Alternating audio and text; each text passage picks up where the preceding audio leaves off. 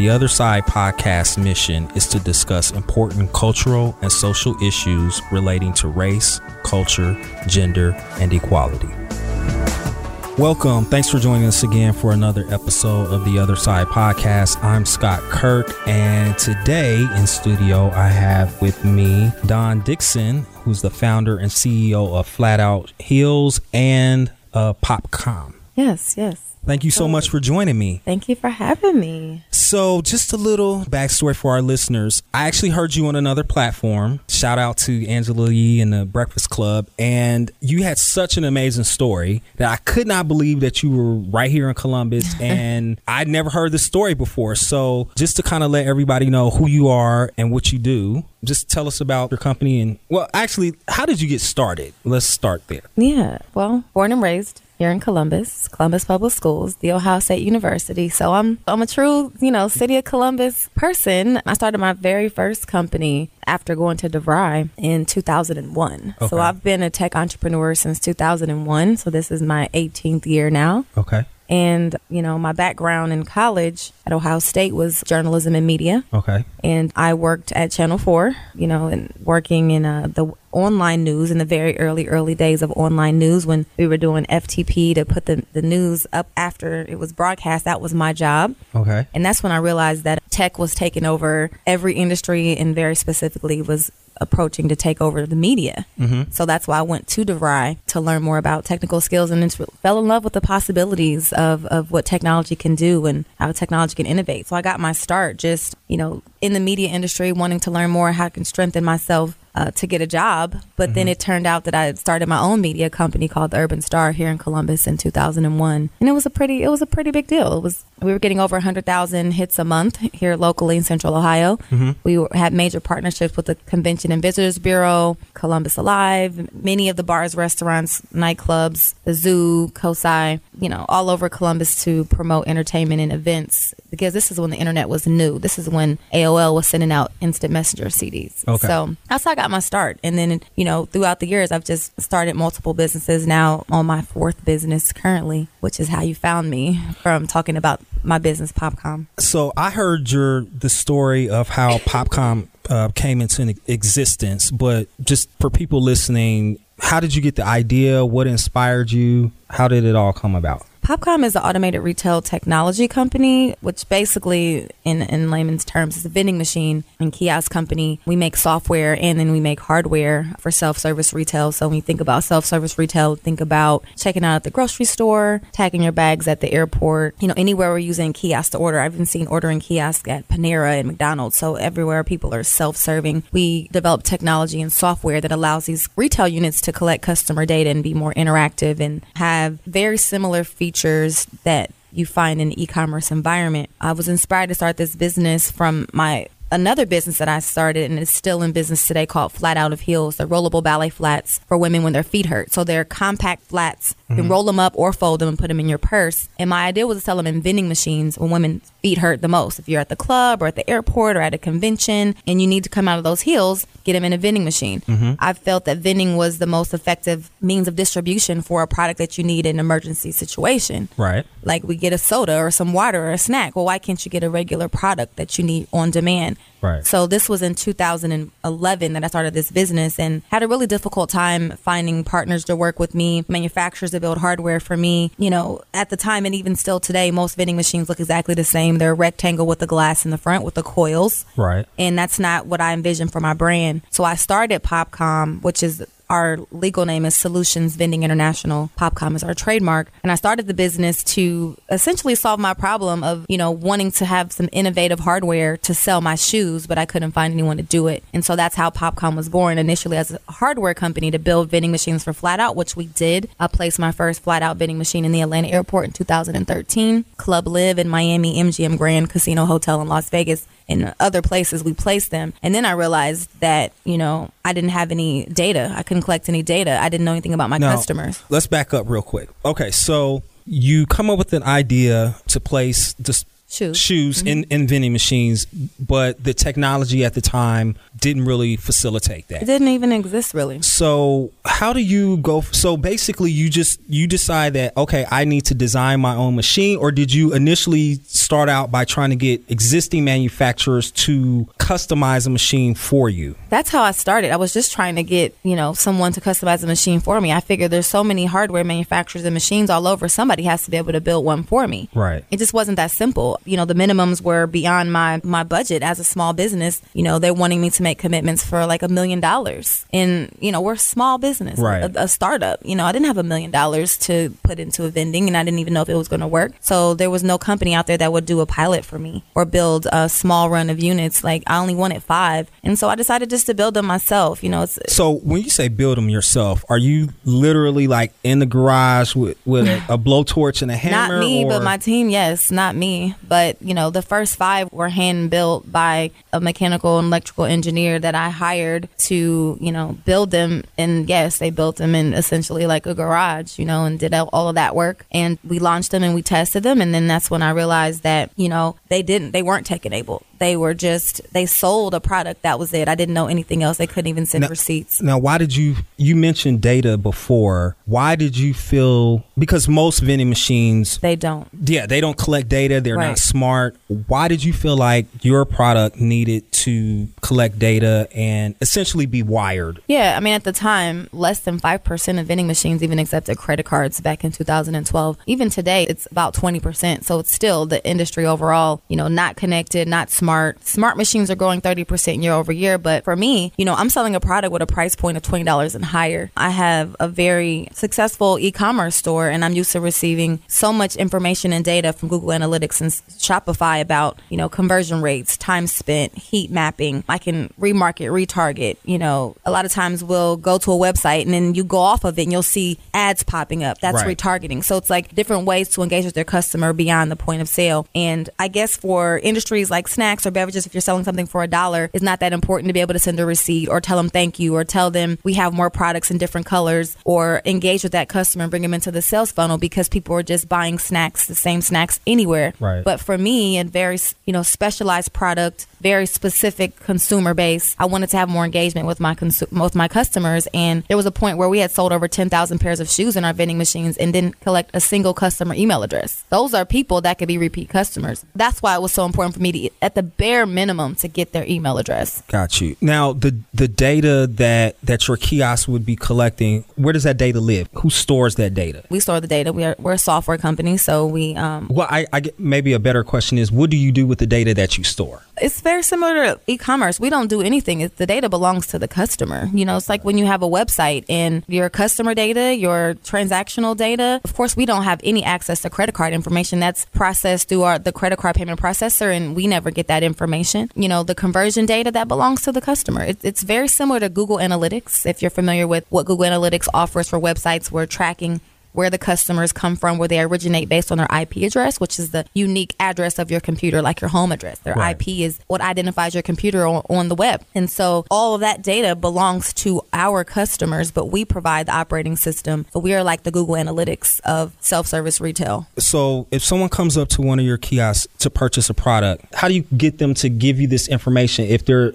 if you're not if i'm just coming up to buy a pair of shoes mm-hmm. maybe i give you my email address but i'm probably not going to be interested in giving you my age and you know my demographic mm-hmm. information. So how do you encourage the consumer to share this information with you? We don't encourage them. It's um it's all anonymized uh, user data that's collected at the point of sale using face recognition. So okay. there are cameras there. I mean of course we can't take the email address. They have to be asked for that. Right. And then they can opt in or opt out. Most of the time people do opt in because they want a receipt. And receipts are the number one most open emails in all of e-commerce period. Receipts. So you definitely want to put any messaging or information in that receipt. So that's the best way to engage with the customer after they purchase. But we use face recognition and it's uh, it's anonymized, which means that we'll capture the image of the customer, analyze if the person is identified as a male or female up to 92% accuracy, identify their approximate age up to 92% accuracy of, you know, young adult, older adult, you know, so it's categories of age that we, you know, just to get a general understanding of traffic pattern and demographic profile of the customers. But that image is turned into what's called a biometric hash, which is a series of numbers and letters that represent represent that image. So we'll never say, okay, this is Scott. It's just, this is the image of a male around this age. We won't know who you are at all Gotcha. unless you specifically opt in for us to capture your identity. And the reason why somebody would even opt in to have their identity captured in this setting is for the purpose of, you know, joining a loyalty program. If you want to receive credit for that purchase, mm-hmm. if you want to say, identify me because I buy this all the time and I want a discount, or the company could incentivize you to share your data by giving you a discount because companies are always looking for more data. But I do believe in privacy and protecting that data and allowing the customer to control the data. So none of the data is taken without your permission. And then another, you know, major reason why people would want to verify their identity on a kiosk is for the purchase of regulated products like alcohol, cannabis, pharmaceuticals. So in a real world setting, if you go to the grocery store today and you're self checkout and you want to buy a bottle of wine or some beer, you can't do that without pushing a help button and having the cashier Come over and come verify your ver- ID, yeah. type in their code, identify that, that they are them, and then verify you. That's a lot of friction in transaction. So it's not a pure automated transaction. There's a human involved. So with our software, we can integrate into these grocery store kiosks and verify that you are 21 because all you really need to know to purchase alcohol is that you're 21. We don't need to know your name. We don't need to know anything else about you but that you're verified 21. So this is what our software does is just take the friction out of the transaction and again, you know, put the privacy and the user data back into the hands of the consumers.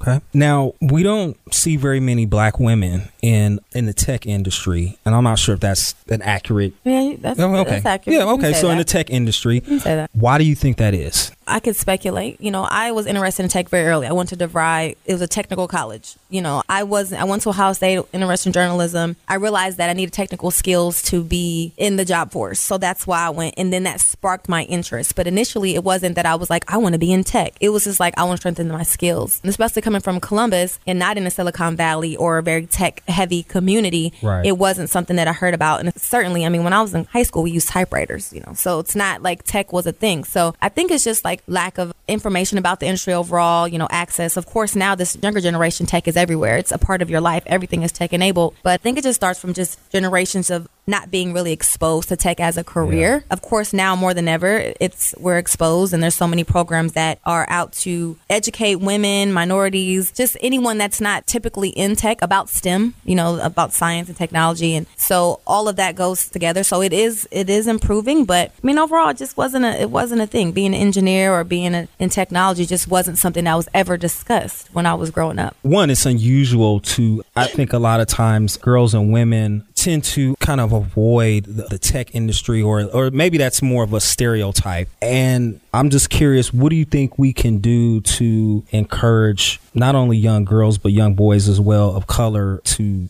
take an interest more in technology and and science and even finance because that's that's also part of your business as well. Continue to show them images of people that look like them. You know, people that they can relate to, like myself, like many other African American, Hispanic, you know, LGBTQ, all of these industry, all of these categories of people that are not represented in the industry as a whole, where the youth will, when you see a Mark Zuckerberg, you see a Jeff Bezos, all the faces that you see on TV of, of successful tech are white males. That's just because that's the predominant group. You know, that's, Right. and it's not even, um, I deeply believe that it's not an intentional slight. It's just that's what who was in Silicon Valley. That's where the industry was created. There wasn't a lot of black people in Silicon Valley during the emergence of venture capital and these tech companies. But that said, all the faces that we see, they don't look like us. So it's so important for you to understand something's a possibility for you to see someone that looks like you and you can relate to. I mean, for me, I never saw that, but you know, I was very driven just for again to expand my knowledge personally. But you know, continuing to showcase that there are people, all kinds of people are in tech. That's so important. Which is presenting more challenges, being black or being a woman? You know, I don't I don't think there's a way to to gauge that because nobody's going to look in my face and say, "We didn't give you opportunity because you're a woman," or "We didn't give you opportunity because you're black." And I certainly don't walk around using that as an excuse for any opportunity that I may have not been able to take advantage of. I feel that there's a system that's in place. I don't think that when it was set up that they sat down and said, "You know what? We don't want any women here at all, or black people." I don't think that's what it was. I think that the people in the room were just peers that went to school together, knew each other, or in this community community and they all just happen to be white males. Yeah. And so for me, I don't focus on that. I don't, you know, of course I'm a black female, that's my identity, but I really feel like I've had opportunities. I don't want to say equal because I don't know, but I have been able to accomplish everything that I set out to accomplish, period. Everything. And I've not been held back. Now, it may have taken me longer because I didn't maybe have that initial network. You know, I grew up in Columbus. I didn't have the Silicon Valley network. I had to build it. That's the difference. I had to build the network. I didn't go to Stanford. You know, I didn't go to MIT. So I had to get to know those people. But, you know, I never use my gender or my race as an excuse or a reason why something didn't happen. I really use it as a, a catalyst. You know, when I go into a room and I'm the only black woman, well, I know for a fact you're going to see me. If nothing else, you're going to see me because I'm the only one here. And that's opportunity for me to create the narrative for how black women behave, how they how we engage, you know, our intelligence because a lot of people maybe never even dealt with a black woman in that setting. So there may be a stereotype that's ingrained in them that about us. So I have opportunity to there's something called pattern matching. And I have the opportunity to show, you know, that black women can align in a pattern of, of success in technology. The same way that white men have consistently demonstrated that as well. So you were able to, to based on some prior interviews that you've done, my understanding is that you were able to sort of get seed funding to, to, get your business started because you found investors mm-hmm. early on. And that was possible because of your network of friends and associates. But for people who don't happen to know people who got five grand to invest and have very little or no money, to get started, what would you suggest? I suggest they go meet people that have five thousand dollars. I mean, you have to expand your network. It's nothing's easy. There's no handouts. There's no shortcuts. Period. So you know, I had to go out and build my network. A lot of my investors, my early investors, came from college. Going to college, the most valuable thing about going to an educational institution is the network. You can learn anything on the internet or in a book. The value is being with those people and those peers and where they're going to go in their career. You know, being able to have access to their network and to them. And I took full advantage of my network from Ohio State and I got investments from several of my peers there. But that was me staying in touch with them, reaching back out, paying it forward, being a part of the community. It all goes hand in hand. You know, nobody ever handed me anything. I've all worked for everything. So people who are looking for an easy way, it doesn't exist. But you have to be in the building, be present, ask questions, pay it forward, build your network. That's what it takes. You know, there's and there's multiple ways that you can now raise money, including crowdfunding, which I'm currently doing, that you don't have to go to the traditional sources, which include banks, you know, loans or institutional capital from from venture capitalists. You can raise money through equity crowdfunding or crowdfunding for a product to get developed now, which is what I encourage people to do. Now, in terms of your kiosks, are they I think I, I saw on your website that you guys were looking to be at full production I think in 2018. Are you so there th- That's last year. So last year we did go into production, and you know I'm very transparent about challenges that we faced, and we had some issues with our manufacturer. We had to start all over again, and now our delivery date is June or July of this year. So you know that setback set us back 12 months, and that's what happens a lot of times in business. You know we've been working on this this particular. Um, I invented a new type of kiosk. It's called the Pop Shop. And I've been working on this for three years and went through several iterations, several designs, spent hundreds of thousands of dollars in development on the software and hardware side. So it's not easy to just come out with a product in your brain and make it a physical thing that's right. functioning and mass manufacturable. So that said, you know, us being a startup, us not having unlimited R&D budgets and resources, it took us longer to get the product out, but we're there now and thanks to all of the amazing now over 1200 people that have invested in my crowdfunding campaign, we have more than enough capital to bring the product out and, and scale the business. What in your childhood or your upbringing helped prepare you for this moment in your life? I definitely always seen entrepreneurship around me in my community. Um, my parents were entrepreneurs. You know, living in the inner city, you see a lot of resourceful people that they call them hustlers, but they're entrepreneurial. You know, they're getting money. And so I learned at an early age how to make money in different ways, whether it's having a lemonade stand like all kids did, or having sales of your toys in the neighborhood, or, you know, being a Girl Scout. But I've always been very um, outgoing and enterprising. So all of that prepared me, you know, also being a part of organizations in school, through high school, through college, community service organizations, and all of these things really just built my network. Again, I'm 40. I've been working professionally as an entrepreneur for 18 years all of those years of work being a person of integrity, a person of my word, you know, paying it forward. All of those things over time has now resulted in where I am today, which I'm living my dreams. And this is a life that I always wanted. But again, I just said I've been doing this for 18 years. There's no microwave to do yeah. that. Explain to us what blockchain is and why people should care about it. I know that mm-hmm. from mm-hmm. just looking at some information in terms of, of your company that it's it's a big part of that. Mm-hmm. But for most people, they have no idea what that means and why they should even care about it. So could you explain to us? Yeah, in simple is? terms, blockchain is a ledger very similar to the way that you have back in the day before we had online banking, a check ledger, and you write down every transaction that occurs, and that is the record of the transactions that occur. Now, you know, instead of having a centralized database where even for where we are now, maybe all the data goes to one server and that's where it's stored, and anyone could go into there and access it, manipulate it, or change it. Even a handwritten ledger, you can go in and erase something and write it. What blockchain is is an immutable ledger, so you can't make any changes to it. It's very collaborative uh, with many nodes and different different computers that actually have to verify the transactions over the platform. So, which means I can't go in and make a change without verification from several other computers on the network.